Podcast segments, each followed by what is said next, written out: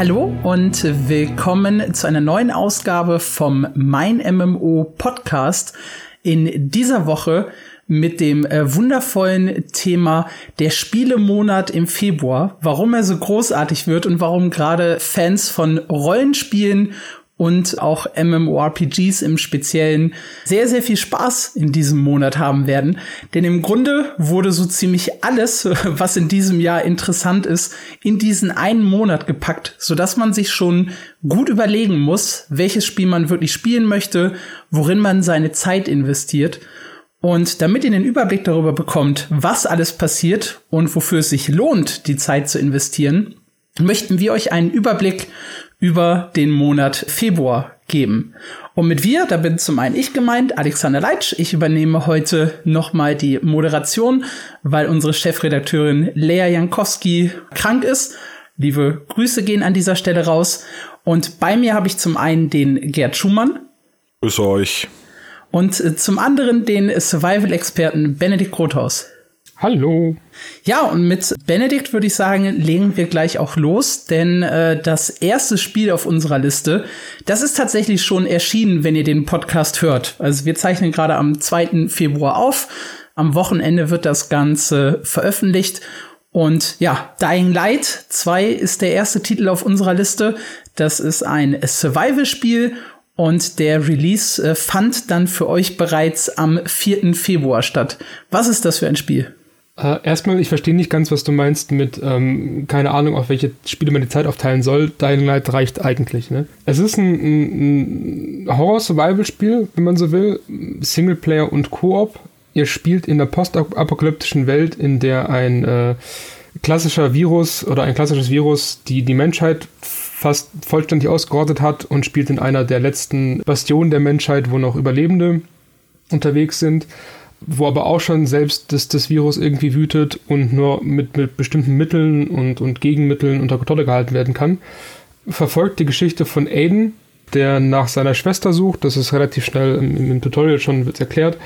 Und äh, erkundet dann so die Stadt, in der, in der er am Ende landet und spricht mit, mit NPCs, erledigt Aufgaben, versucht halt irgendwie diesem Ziel näher zu kommen, eure Schwester zu finden und rauszufinden, was da eigentlich passiert ist, ob man was dagegen tun kann und vor allem zu überleben. Also da wirklich das Virus ganze Arbeit geleistet hat, ist alles voller Zombies, auch verschiedener Zombies, die verschiedene Fähigkeiten haben.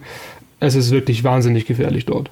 Es ist sehr schön, dass du sagst, es ist ein ganz normaler Virus und dann stellt sich raus, es sind Zombies, ja, weil, weil normale Viren verwandeln Leute nicht in Zombies, um das mal zu sagen. Das scheint mir in der Geschichte der Menschheit sehr selten vorgekommen zu sein, dass normale Menschen in Zombies verwandelt wurden durch Viren. Na, wie oft weiß man nicht, es gibt nur keine Aufzeichnungen mehr.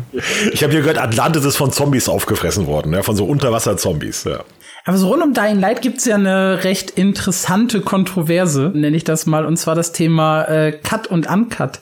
Möchtest du dazu noch eine Kleinigkeit sagen? Da muss ich etwas weiter ausholen. Und zwar ist es schon bei Dying Light 1 so gewesen, dass es in Deutschland indiziert wurde und dementsprechend nicht frei verkäuflich war, sondern auf Anfrage.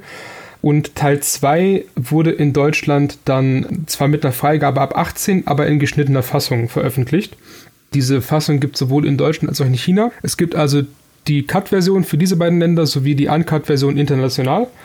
Der einzige wirkliche Unterschied ist, dass Menschen nicht enthauptet werden können und man neutrale NPCs nicht töten kann in der Cut-Version, was ich persönlich, mittlerweile darf ich darüber sprechen, absolut unerheblich fand für die Story. Also es macht überhaupt gar keinen Unterschied, ob ich es kann oder nicht. Ich kann verstehen, wenn man beleidigt ist, dass man zensiert wird als erwachsener Mensch, aber tatsächlich, man hat nicht wirklich Nachteile, wenn man zur, zur Cut-Version greift.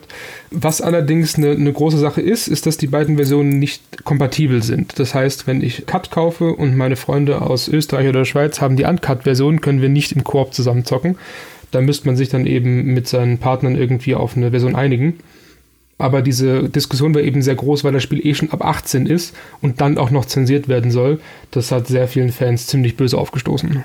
Und auf was kann ich mich generell so freuen, wenn ich Dying Light spiele? Also, ich sag mal, Survival Games gibt's ja eine, eine ganze Menge.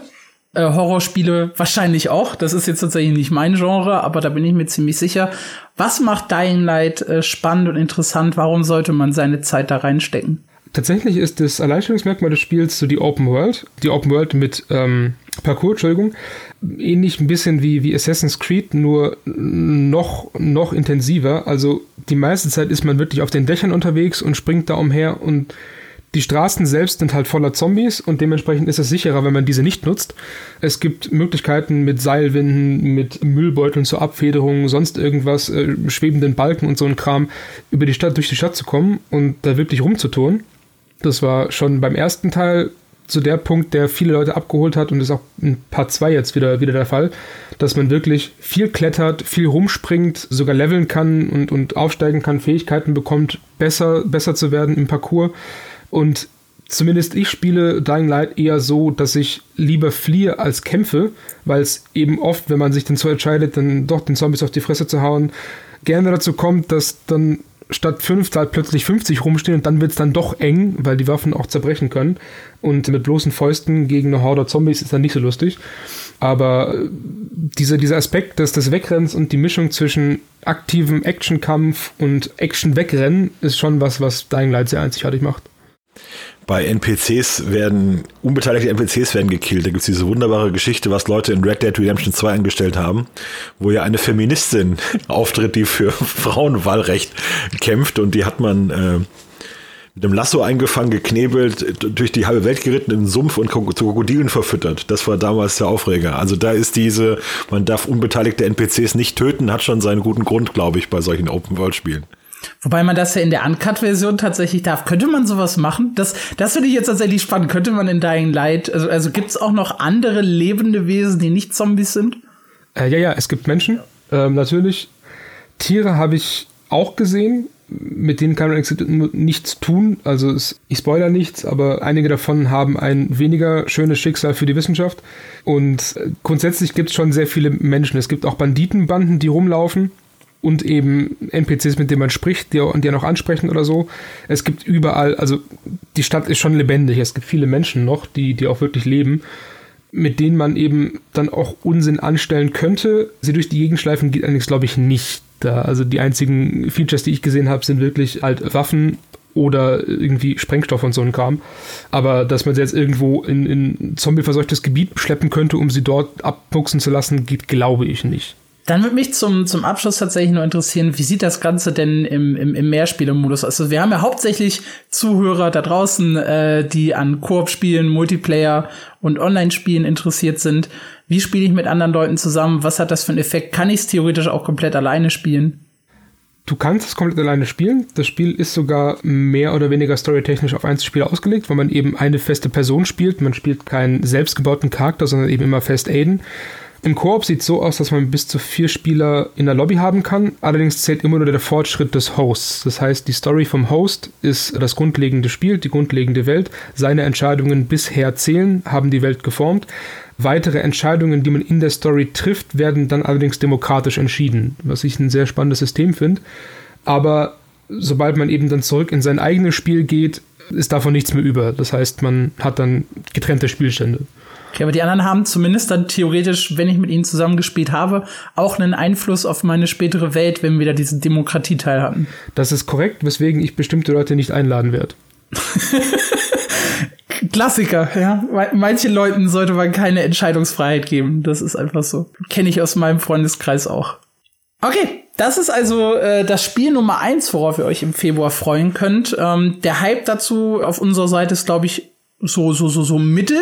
Das nächste Spiel, das wir aber haben, das hat tatsächlich einen sehr, sehr großen Hype auf unserer Seite ausgelöst derzeit. Und zwar ist es Lost Ark, das neue, in Anführungszeichen neue MMORPG. In Korea gibt's das ja schon seit ein paar Jahren. Release ist am 8. Februar für die Leute, die ein Vorbestellerpaket sich gekauft haben, am 11. Februar für die normalen Free-to-Play-Spieler. Schumann, du bist auch so, ein, so einer, der sich auf Lost Ark seit ein paar Jahren freut. Was ist denn das für ein Spiel und was fasziniert dich dran? Lost Ark ist das wichtigste neue MMORPG seit 2016, seit Black Desert kam. Black Desert war von Pearl Abyss das letzte große Spiel, ist aber für ein MMORPG etwas ungewöhnlich, jedenfalls für unseren Geschmack, weil es aus der ISO-Perspektive erzählt wird, die wir aus Diablo 3 kennen und eigentlich nicht von MMORPGs.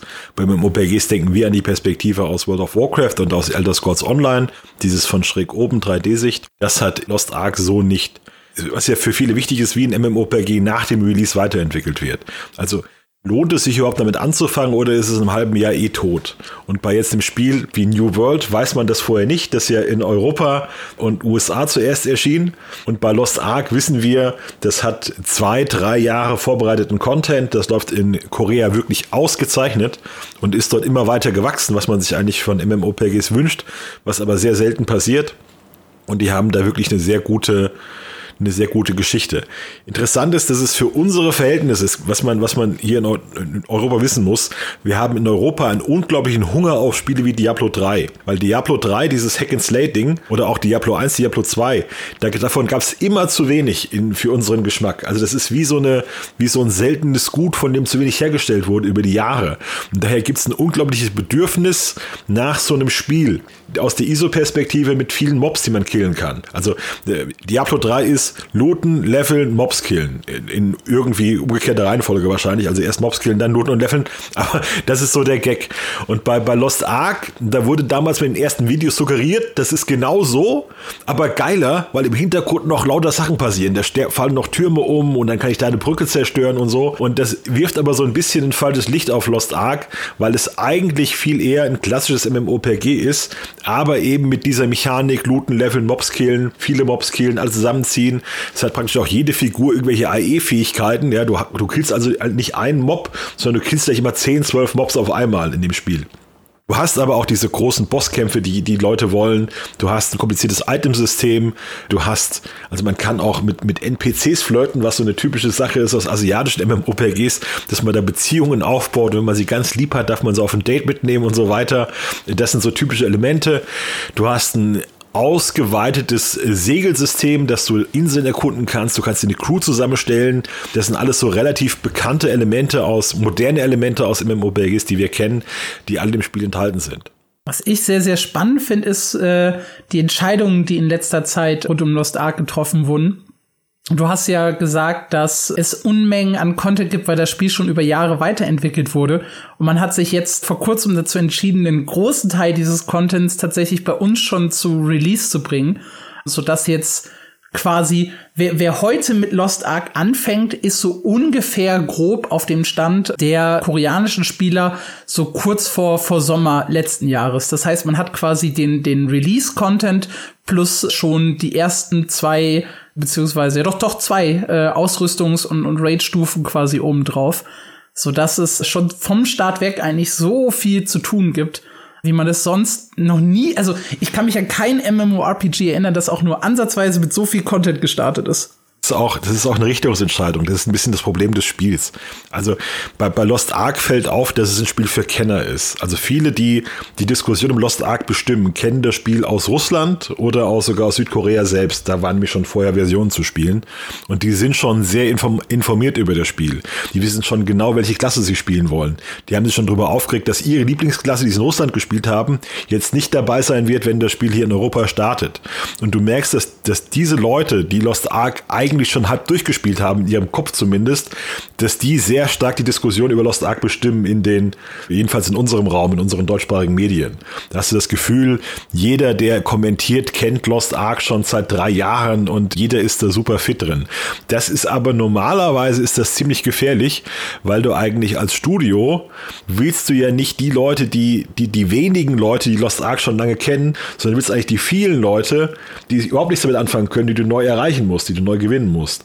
Das wird für Lost Ark schon eine Herausforderung. Und wenn man da sagt, das ist hier, wir fangen hier mit 80 Systemen an, mit dem Stoff von fünf Erweiterungen, dann könnte das die normalen Spieler einfach überfordern und vorher wegflashen. Also, es ist eine, es sind sehr schwierige Entscheidungen, die man da trifft. Dass man, dass man sich wirklich an die Kernzielgruppe richtet, die, die das Spiel schon auswendig kennt und die sich super informiert hat, ist eine sehr schwierige Entscheidung, glaube ich.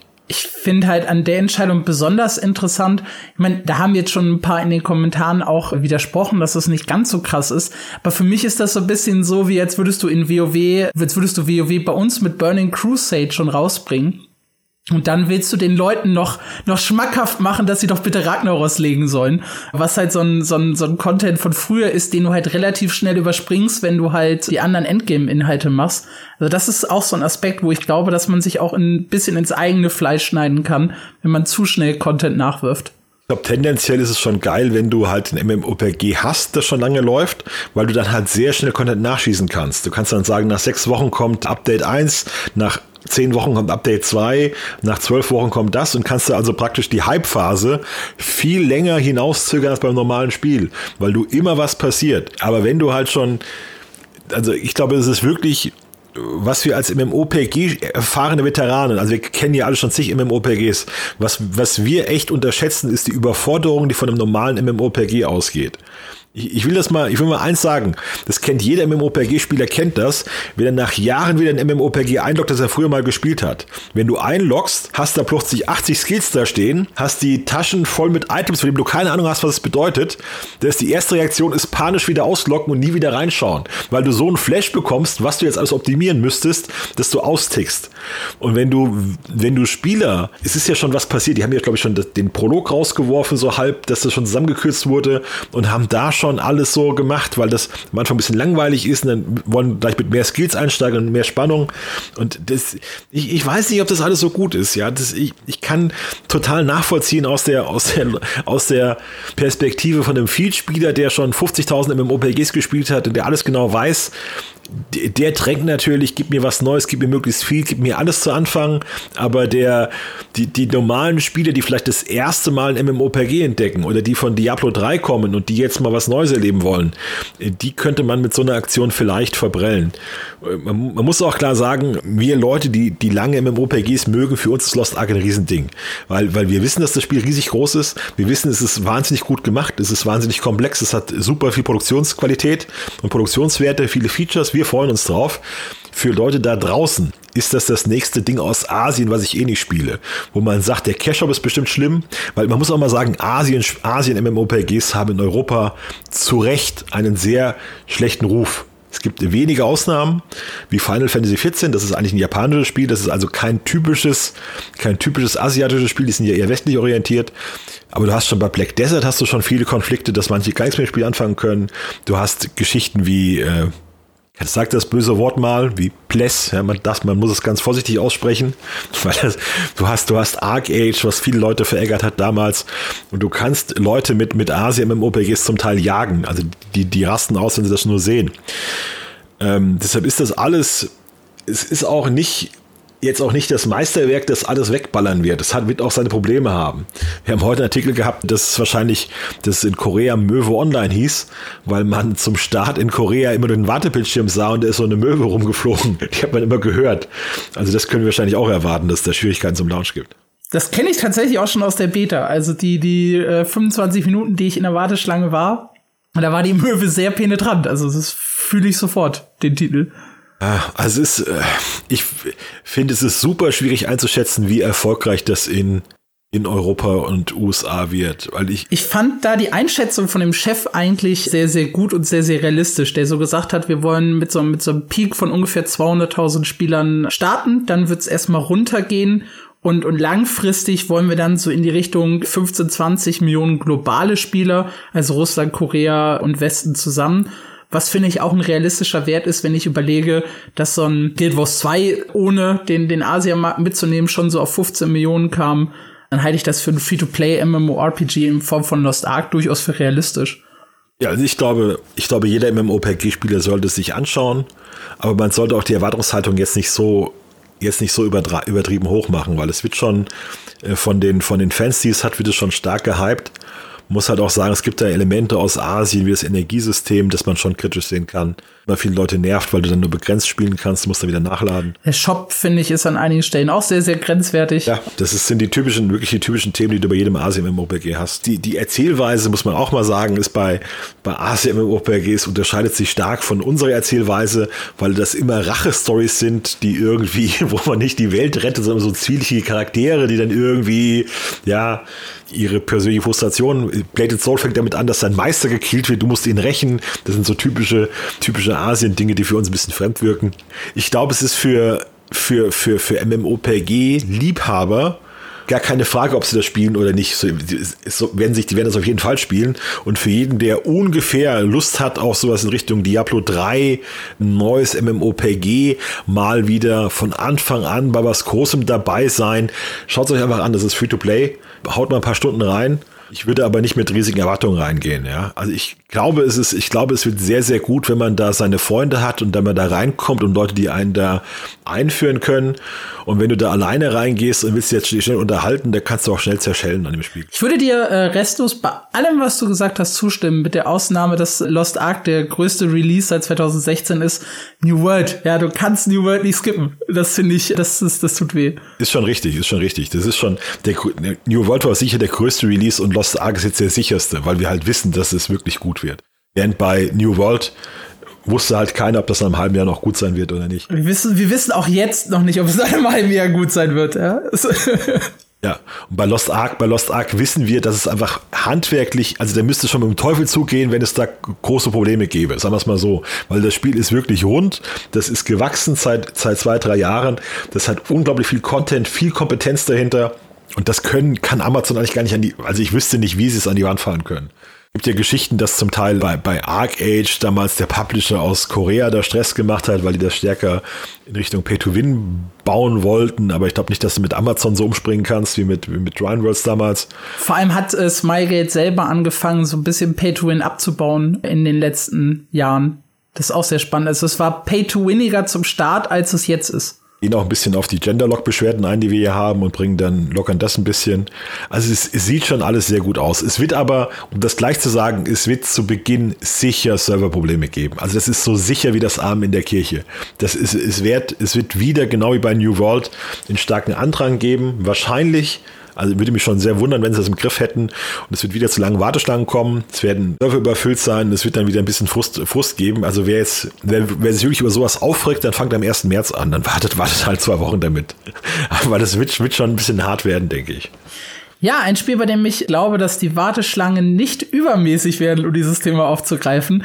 Das ist die nächste, beziehungsweise die erste Erweiterung, die wir in diesem Monat auf unserer Liste haben, nämlich Star Wars The Old Republic Legacy of the Sith. Das ist äh, die, oh Gott, ich, ich weiß gar nicht, die wievielte Erweiterung äh, von dem Spiel.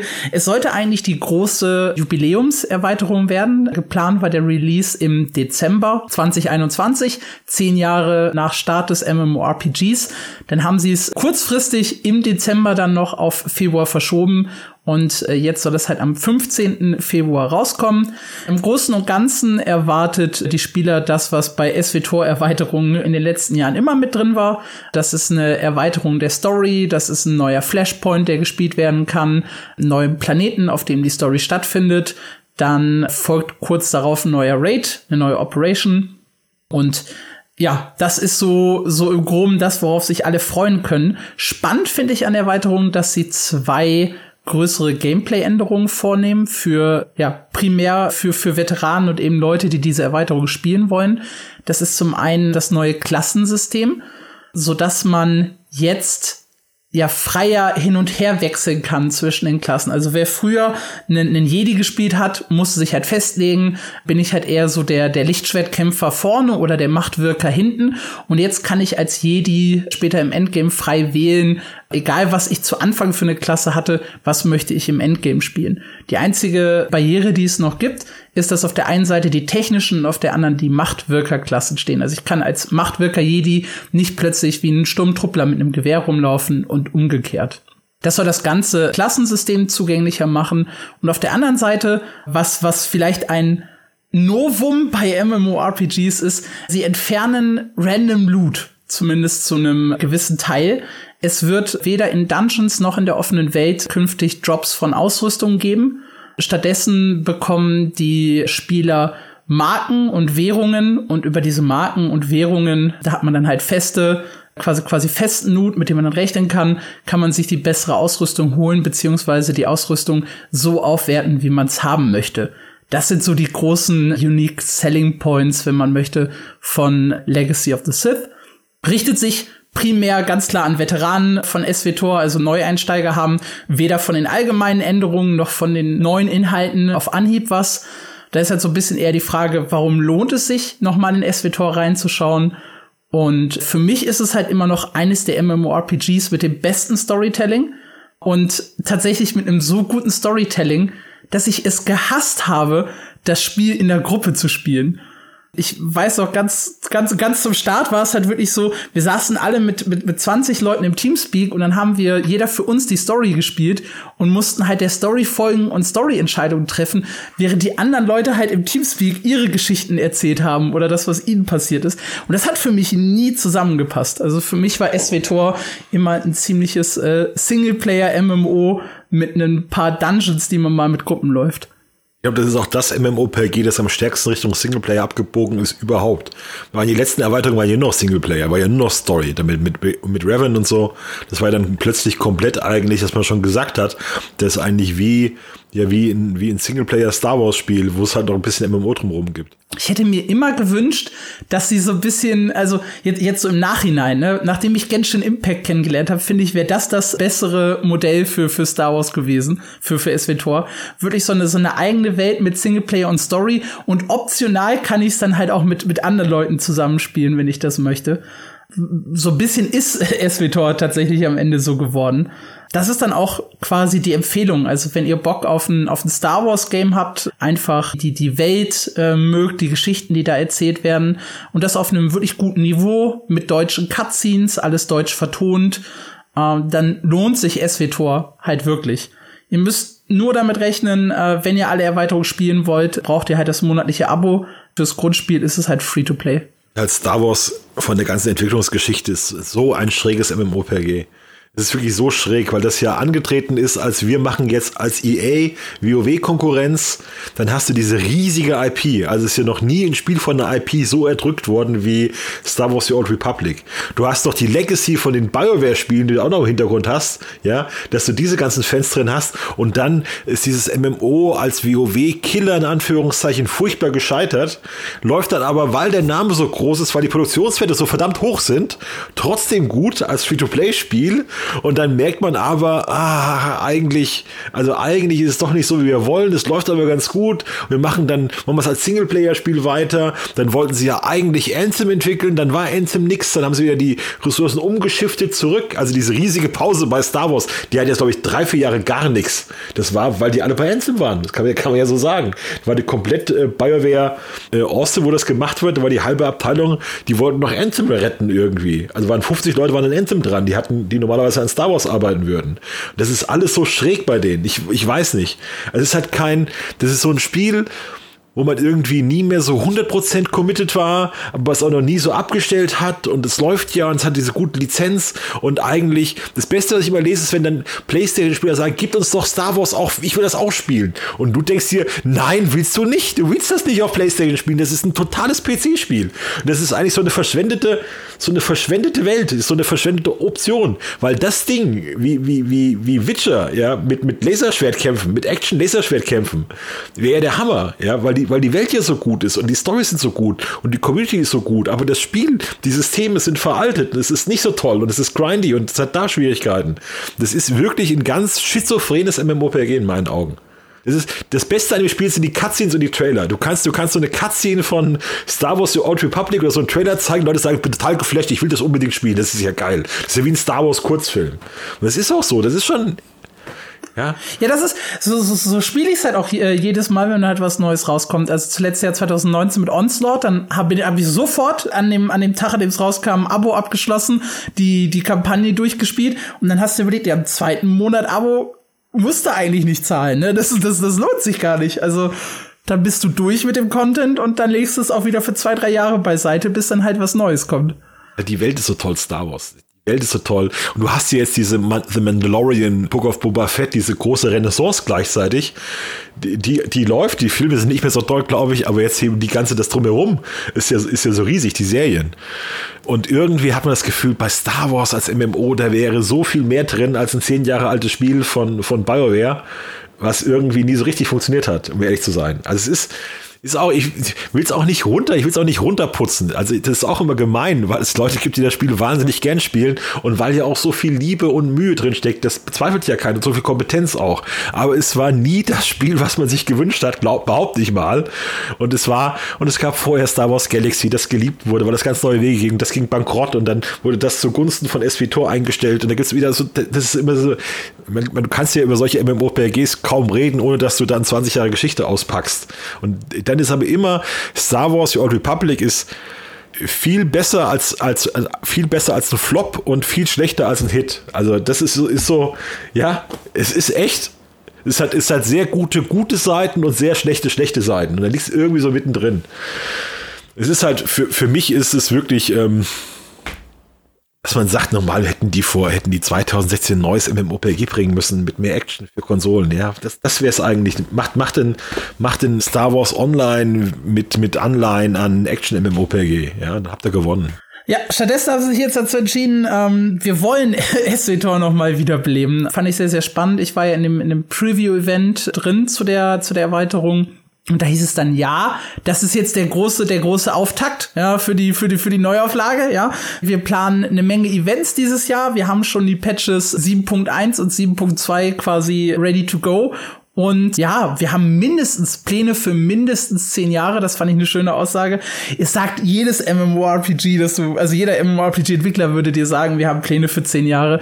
Haben die denn, haben die denn gesagt, ihr wollt es eigentlich einstellen, wenn Anthem ein Hit gew geworden wäre? Und wir mit keinem Wort erwähnt, oder? Mit, mit Anthem hat es nie gegeben. Hier gibt es so Blitzding raus, weiß der Anthem, ich weiß gar nicht, von was ihr redet. Also das war wirklich, die hatten ja, die haben ja ein Jahr lang mit 50 Leuten an dem Reboot von Anthem gearbeitet. Da in BioWare Austin, da sie das, sie das Ding machen. Also, das ist alles so komisch manchmal.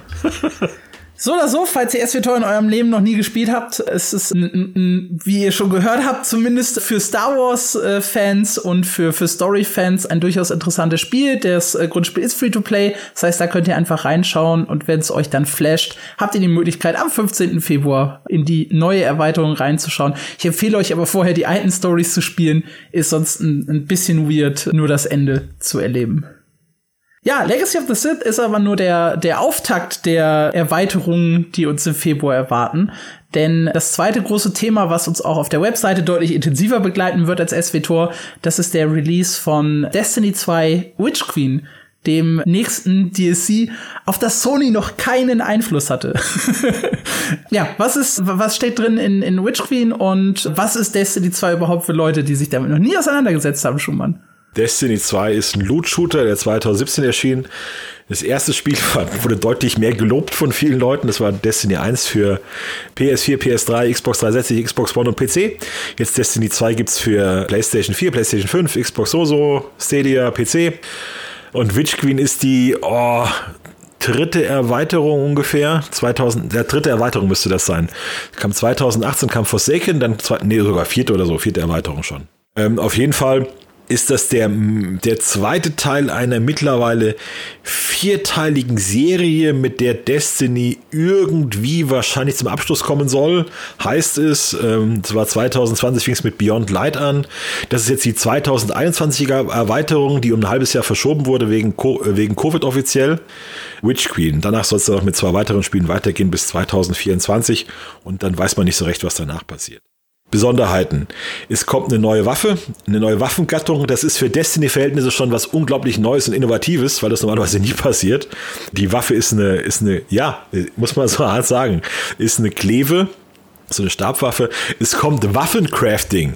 Waffencrafting ist völlig, völlig anders als das, was sich jeder Mensch unter Crafting vorstellt, sondern Waffencrafting ist so eine Art ich kann jetzt an meiner Waffe rumbasteln und so aufleveln System. Ja, also nicht wirklich, ich erwarte, ich erschaffe eine Waffe von Grund auf, sondern ich kann meine, meine Waffe anpassen, heißt es eigentlich nur, anpassen und aufleveln.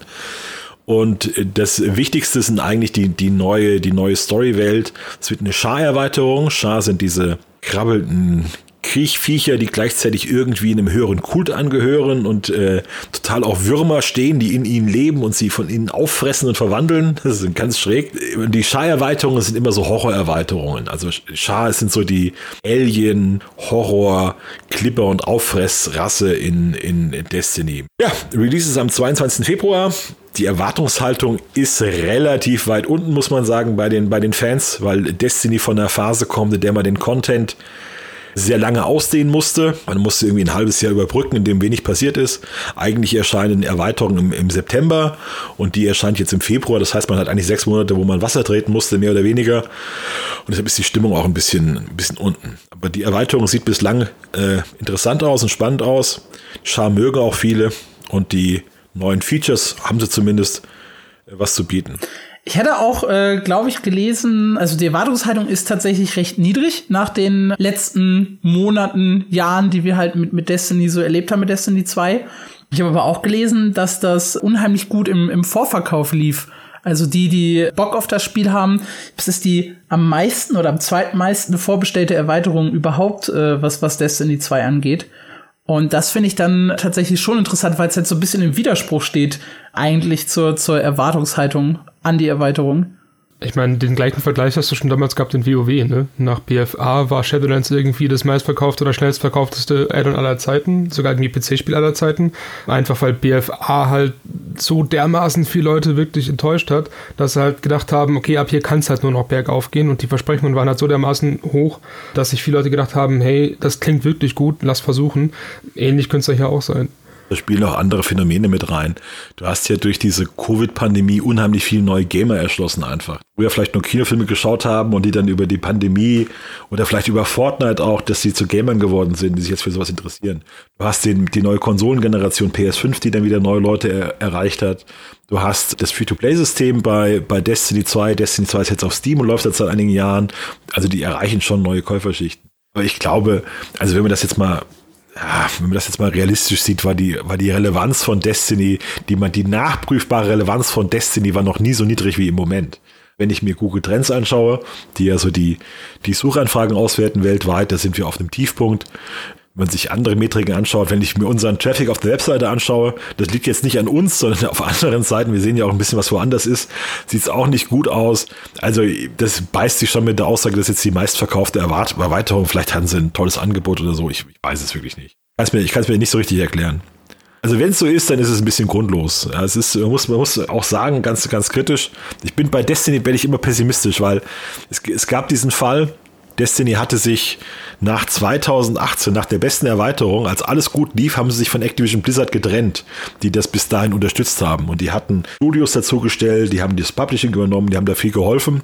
Und dann 2019 hat man gemerkt, dass Bungie ohne diese Hilfe im Rücken Schwierigkeiten hat, das wirklich mit Leben zu erfüllen, was sie da machen wollen sondern seitdem ist es halt so, dass du relativ wenig Content hast und den musst du dann richtig auswalzen, den musst du über das ganze Jahr strecken. Das merkst du im Spiel schon an dann richtet man sich stark an die Vielspieler und bringt dann mit, mit Timegates den Content und dehnt den über Jahre aus und die Erweiterungen sind dann auch nicht so, so dicht, wie sie sein könnten. Und dann gab es mal die Stelle, dass der Luke Smith gesagt hat, also Freunde, so eine große Erweiterung wie Forsaken, da hatten wir ganz viel Hilfe von Activision Blizzard. Das haben wir jetzt nicht mehr. Das war wahrscheinlich das Größte, was wir je gemacht haben. Das ist jetzt nicht mehr möglich. Und das waren schon sehr traurige Botschaften. Als man jetzt von Sony gekauft wurde, war auch das Erste, was man gesagt hat, wir können jetzt wieder richtig neue Leute einstellen. Ja, Das ist also auch ein Zeichen dafür, dass Destiny 2 eigentlich jetzt unterbesetzt entwickelt wurde in irgendeiner Form. Die hatten auch, was man mal sagen muss, wieder auch wieder Miesmacher, die hatten auch eine sehr negative Presse, in kleinen, also kleiner Sexismus-Skandal ist auch im Vergleich zu Activision Blizzard war er klein, aber er war auch sehr unangenehm. IGN hatte mit einer der ehemaligen Autorin gesprochen, die dort gearbeitet hat und die hat von großen Problemen in der Studios berichtet. Der hat gesagt, die Autoren zählen hier nichts, sondern eine kleine Clique von diesen Leuten, die Videos machen, die geben hier alles vor. Die hat gesagt, die, die, Video, die Videoeinheit ändert irgendwas in der Story und sagt es uns nicht. Und wir müssen dann, wir müssen dann die Texte anpassen. Hat sich da furchtbar aufgeregt. Das, das sah, sah auch gar nicht gut aus. Dann äh, hat Bungie Probleme mit der Technik offenbar, dass sie einfach nicht so schnell Content herstellen können. Und das sind aber Schwierigkeiten, die sich Zeit die sich seit Jahren ziehen. Und die werden wir wohl auch in der Erweiterung erleben. Und vielleicht ist dann ich will jetzt auch keinem die, die gute Laune auf das Add-on verderben. Ich denke, das Add-on wird schon gut, weil die jetzt auch ein halbes Jahr länger Zeit hatten und danach wird es dann wieder ein bisschen Trott fallen.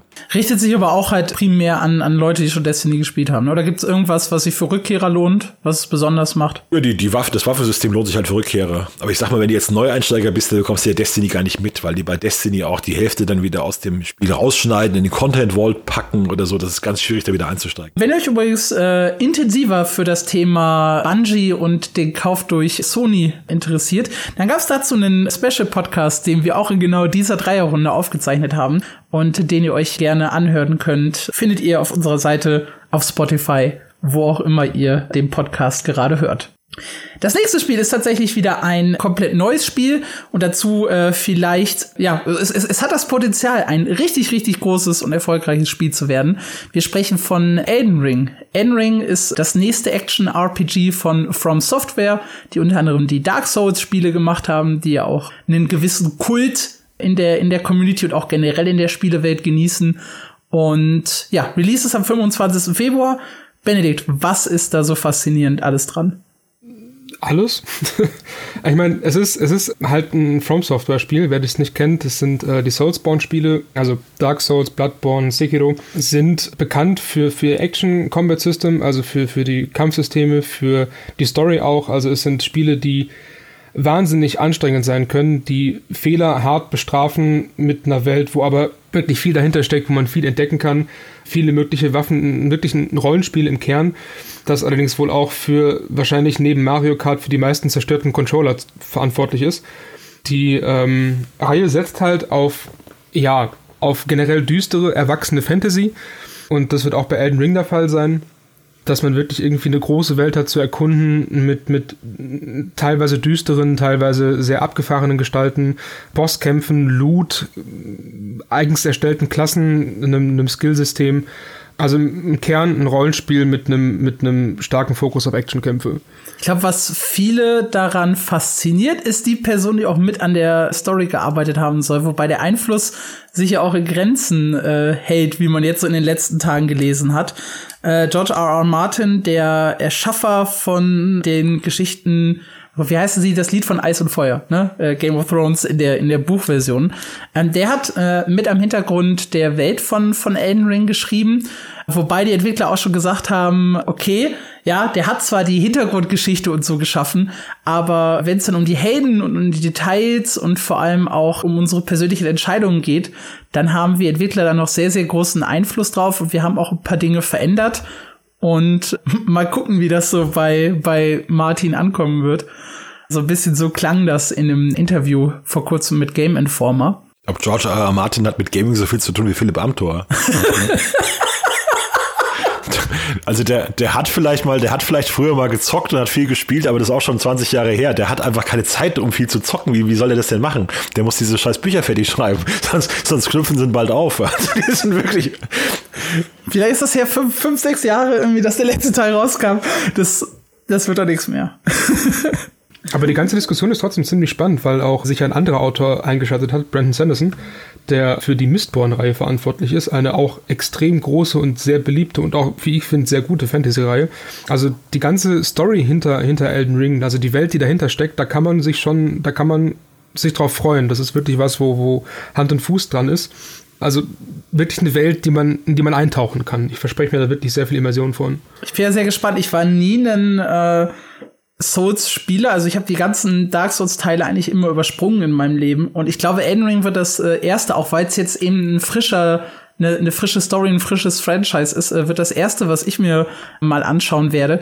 Und überzeugt haben mich halt tatsächlich mehr die Menschen drumherum als das äh, Gameplay und die Trailer, die ich bisher gesehen habe, weil das halt wirklich so, so, so ein Kult genießt. Also in unserer Redaktion sind so ein paar Leute wie Irina Moritz, die bei uns für Community Management zuständig ist, die total begeistert davon ist. Ja, noch bevor sie irgendwas gesehen hat, war sie total begeistert, was man tut zu sagen. Die war schon Schnappatmung bekommen, als sie ihren Namen gehört hat mit, mit, mit From Software. Ja, das, das finde ich am faszinierendsten. Also dieses Spiel hat so unheimlich viele äh, Vorschusslorbeeren. Man hat irgendwie so das Gefühl, From Software ist so die, das letzte Gaming-Studio, das noch keine große Enttäuschung produziert hat. Das liegt mit auch daran, dass sie einfach immer das Gleiche machen. Ne? Sie, sie erfinden das Rad nicht neu.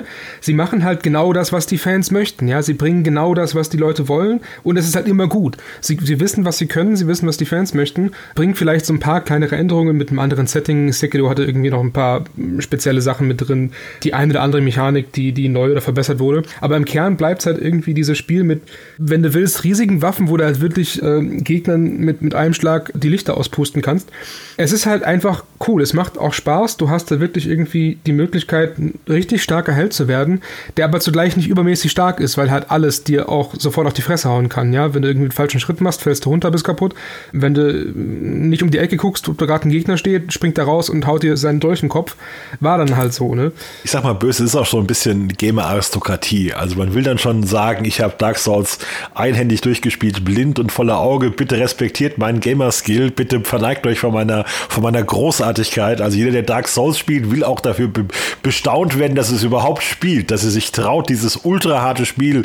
Da, dann weißt du schon, oh, der hat was drauf, der spielt Dark Souls. Oh, oh. Ich meine, Dark Souls äh, ursprünglich hat er nicht umsonst irgendwie die Prepare to Die Edition gehabt, ne? Also. Ja, das ist echt schon so ein bisschen hipster. Ich darf's ja nicht, ich sag's mal nicht. Ich bin, ich bin ruhig. Ich sag's, ich sag's nicht.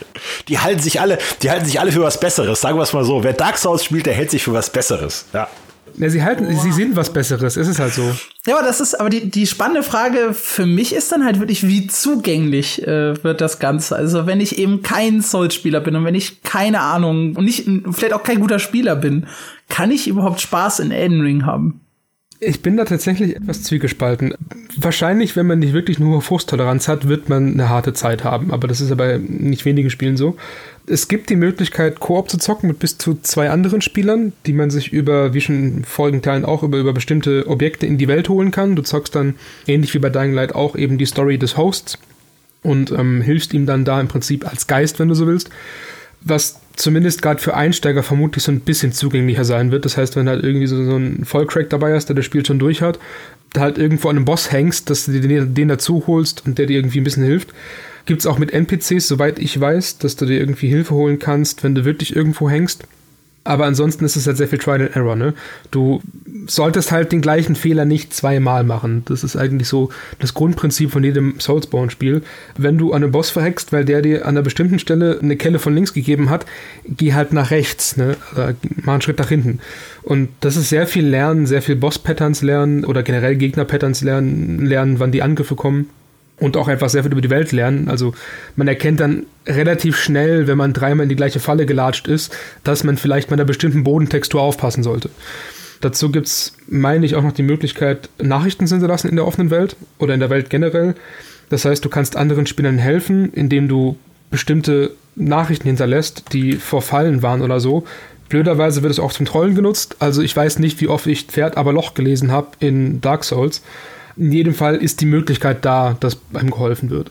Genau, das letzte, was dann quasi für, für Multiplayer-Fans noch eine Rolle spielt oder spielen könnte, sind die PvP-Inhalte. Auch die gibt's, glaube ich, in, in Dark Souls oder gab's schon in Dark Souls. Und die soll es auch wieder in, in Elden Ring geben. Genau, es gibt die Möglichkeit, eine Invasion zu starten, heißt es. Das heißt, man tritt als Gegner auf in der Welt eines desjenigen, den man, den man eben irgendwie angreift. In Souls früher war es so, dass man dann teilweise wirklich lange gesucht hat, um diesen Gegner zu finden. Man bekommt dann eine Nachricht, XY greift sich an, keine Ahnung, Trollkiller 72 und dann ist er aber durch einen Trank, hat er sich in Stuhl verwandelt und du suchst dann wie blöde nach diesem Typen, der irgendwo rumsteht und der halt sonst, wenn der nicht aufpasst, in den Rücken fällt, weil mit bestimmten Fähigkeiten kannst du halt one-shotted werden. Sowas soll da nicht passieren. Es soll wirklich so sein, dass du, wenn du angegriffen wirst, sich das alles in einem kleineren Areal befindet und du kannst sogar direkt Duelle machen. An sich bin ich noch nicht ganz sicher, wie das laufen wird. Man kann Leute auch wieder aus der eigenen Welt vertreiben über Items oder eben durch Offline-Spiel ganz abstellen, dass überhaupt wer auftritt.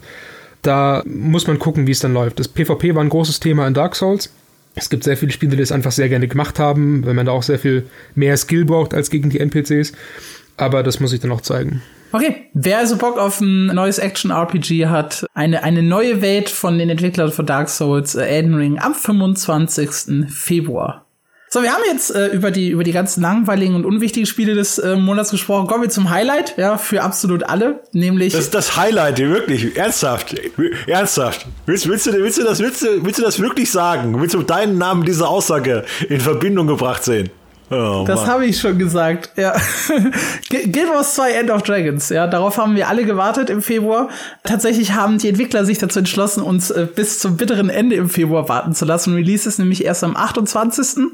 Ja, End of Dragons ist im Grunde das nächste Kapitel, worauf sich vor allem Guild Wars 1 Fans gefreut haben, weil es halt zurück äh, nach Kanter geht, zu einem alten Kontinent, der halt sehr asiatisch angehaucht ist und auch eine sehr äh, tiefe und lang zurückliegende Story hat. Und da wird es sehr, sehr viele Dinge geben, die man halt wiedererkennt. Jade wird eine Rolle spielen, eben diese großen chinesischen oder asiatischen Städte, die sie halt gebaut haben mit so meterhohen Gebäuden, die man dann jetzt auch so ein bisschen betreten können wird. Äh, Steampunk ist auf jeden Fall auch ein Thema, was mit drin ist. Und da geht's halt hauptsächlich darum, die, die Story weiter zu erzählen, neue Gebiete zu erkunden oder halt ein paar von den neuen Features auszuprobieren, die da sind. Angeln und äh, Skiffen, wie sie es nennen. Also es ist eine Art von, von Schifffahrt. Ihr baut nicht wirklich eigene Schiffe, aber ihr habt halt ein, ein, ein Schiff, das ihr euch freispielen könnt, so ein bisschen wie ein Reittier. Das könnt ihr dann zu Wasser lassen, um über den See zu tuckern und an äh, Stellen zu fahren, an denen dann geangelt wird. Dann könnt ihr euch auf euer Schiff stellen, von da aus in die Angelposition. Das sind so ja im Wasser markierte Flächen, wo halt ein paar Fische hüpfen und da könnt ihr dann reinangeln und das ist so das erste große Feature quasi von End of Dragons. Angeln, ja, hat jedes andere MMORPG Guild Wars 2 hat nur knapp zehn Jahre dafür gebraucht aber es ist tatsächlich jetzt da. Und das zweite große Feature sind dann die äh, Belagerungsschildkröten. Die sind tatsächlich sehr, sehr cool, äh, finde ich. Ähm, die Reittiere generell in Guild Wars 2 haben halt was sehr, sehr Besonderes. Sowohl von ihrer Art, wie sie sich bewegen, dass sie halt wirklich ja so ein bisschen Geschwindigkeit aufbauen müssen und auch einen Bremsweg haben. Ich finde Bremswege bei Reittieren sind ganz, ganz wichtig. Ja, du stoppst nicht einfach wie selber beim Laufen, sondern du brauchst halt ein bisschen. Und bei der Belagerungsschildkröte im Speziellen ist es halt so, dass ein zweiter Mitspieler mit auf die Schildkröte hüpfen kann und von da aus dann die riesigen Belagerungswaffen bedient. Und dann kannst du Kanonen abfeuern und damit Tore einreißen, AOE-Schaden verursachen. Du bist bei Weltevents total nützlich und das alles, während du halt wirklich nur so hinten auf der Schildkröte sitzt. Das fühlt sich unheimlich spaßig an und ist halt eine, eine wirklich coole Erweiterung, ja. Vor allem halt für, für Fans der, der Spielereihe muss man fairerweise sagen. Aber hey, wir haben alle drauf gewartet. Sei ehrlich, Schumann. Du auch. Das Spiel heißt End of Dragons und das erste, was du erwähnst, ist das Angeln, weil, weil ich das Ende der Drache, Drachen immer schon mit Angeln in Verbindung gebracht habe. Weißt du, das Smaug, Smaug und dann sagt einer, ich habe eine Angel, fürchte dich. Ja, so, so, so, so fing's doch bei Smaug auch an. Der hat doch auch so ein Schifffahrtsdorf, äh, so, so, so, so, so ein Angel Anglerdorf niedergebrannt, ja. Genau, genau. Und mit der Angel haben sie ihn auch erwischt. Weißt du, haben sie ihn aus der Luft gefangen, da war es aus. Nee, aber mit der Belagerungswaffe, das kannst du doch auch mit der Schildkröte. Siehst du, da schließt sich der Kreis. ich finde auch Belagerungsschildkröte ist ein Wort, was man so in der Irrenanstalt hört wahrscheinlich diese Belagerungsschildkröte war, aber nee, ich finde, es muss zugeben, die Belagerungsschildkröte ist echt eine coole Idee. Das sieht sehr, sieht sehr gigantisch aus. Ja, man muss halt sagen, äh, dass, dass die Erweiterung nicht das Rad neu erfindet. Guild Wars 2 ist und bleibt halt so ein, so ein MMORPG für, für Leute, die wenig Zeit haben, die, die halt auch gern so ein bisschen für sich spielen möchten, aber gleichzeitig Spieler um sich herum haben. Ich glaube, das ist so was ich persönlich noch immer als das, als das Kernfeature sehe. Also ich kann die gesamten Story-Inhalte, auch die, die neuen Geschichten dann rund um die Ether klingen und eben diese kantanische Führungsriege, die kann ich ja komplett alleine spielen und ich kann auch die Welt komplett alleine erleben und Erfolge machen. Aber A sind wuseln immer Spieler um einen herum aufgrund dieses dynamischen Serversystems, wo man halt dann ständig mit Leuten zusammengewürfelt wird und eben nicht auf einem Server festhängt. Und zum anderen treffen sich halt immer bei diesen Weltevents und Weltbossen Massen von Spielern und man muss es nicht groß koordinieren. Es fühlt sich aber trotzdem nach einem riesigen Spektakel an. Und das macht mir immer wieder Spaß, zu dem Spiel zurückzukehren, eben genau wegen dieser Eigenschaften, weil ich nicht ständig neue Rüstung grinden muss, sondern weiß, okay, das, was ich habe, ist immer noch best in Slot. Endgame ist halt eher Fashion, Story und Spaß orientiert. Und ja, deswegen kehre ich immer zu meiner Liebe Guild Wars 2 zurück egal was passiert. Haben die sich eigentlich haben die sich personell wieder erholt? Die hatten ja mal eine Phase, wo denen ständig der Chef abgehauen ist. Ja, das ist, das ist bis heute sehr, sehr kurios. Also nachdem äh, im Sommer 2019 der Präsident Mike O'Brien gegangen ist, da gab es dann irgendwie wohl ein bisschen Zwist mit dem Publisher NCSoft, wurde Mike Zadjoroshny, ich spreche das richtig aus, sein, sein Nachfolger, der damalige Game Director des Spiels. Und der ist dann im November, also wirklich nur vier Monate später, so still und heimlich verschwunden, hat niemandem Tschüss gesagt, so Tür, Tür zu, ich bin dann mal weg. Und dann haben sie einen neuen Chef eingestellt und da gibt's einen Namen, aber es gibt kein Gesicht dazu. Also der Typ, der jetzt ArenaNet leitet, ist keiner, der in Videos auftritt, ist keiner, der auch nur eine Profilseite irgendwie hat bei LinkedIn. Ja, man weiß gar nicht, wer der Typ ist. Und das ist sehr, sehr kurios. Ähm, als Gesicht haben sie sich dann zurückgeholt Colin Johansson, der war äh, Game Director zum Release von Guild Wars 2 und zu Heart of Thorns, ist dann zu Amazon gewechselt und ist jetzt von Amazon dann zurückgekehrt zu, zu ArenaNet und macht jetzt wieder so, so ein bisschen, oder wird jetzt wahrscheinlich wieder so ein bisschen das Gesicht werden für die Zukunft. Eigentlich auch eine sehr kuriose Geschichte mit den Entwicklern das insgesamt, ist, ist, wie Arena dasteht, frage ich mich auch schon seit Jahren, weil, weil NCSoft ist ja der große Mutterkonzern in Korea und die schwimmen im Geld. Also man kann gar nicht mehr Geld haben als NCSoft. Die haben also einen Mobile-Hit nach dem anderen da. Und was, was will man eigentlich mit ArenaNet? Ich verstehe das gar nicht. Die sollten ja mal irgendwie Mobile-Games machen. Das haben sie nicht hinbekommen so richtig. Dann sind Prototypen eingestellt worden. Ja, die haben zwischenzeitlich an bis zu drei Spielen gearbeitet, von denen kein einziges rausgekommen ist. Eins sollte ein Action-RPG auch für PC und Konsole werden, hört man, hört man gar nichts mehr von. Das Mobile Game wurde aller Voraussicht nach eingestampft oder auch nicht. Auch da gibt's Debatten drüber. ArenaNet hat tatsächlich eine sehr, sehr kuriose Situation. Ist auch immer, ist auch so ein, so ein One-Trick-Pony, ne, wie, wie Riot Games früher und wie Bungie heute. Sie haben halt Guild Wars 1 und Guild Wars 2. So, that's it. Ja, wenn die Spiele nicht mehr laufen, dann hast du halt auch kein, kein Einkommen mehr. Ja, Zukunft schwierig, auch mit, mit End of Dragons. Übrigens, nur weil End of Dragons drinsteht, ist es nicht das Ende des Spiels. Das haben sie jetzt, äh, ich glaube, 740.000 Mal betont, weil jeder gesagt hat, okay, danach ist das Spiel dann vorbei. Thanks, bye bye. Nein, es soll nicht vorbei sein. Wie es aber konkret weitergeht, ja. W wird wahrscheinlich auch davon abhängen, wie gut jetzt End of Dragons performt. Ich Sache, es ist auch eine ganz seltsame Situation, der Guild Wars 2 ist, weil die haben schon vor vier Jahren angedroht bekommen, dass es Ärger gibt mit NC-Soft.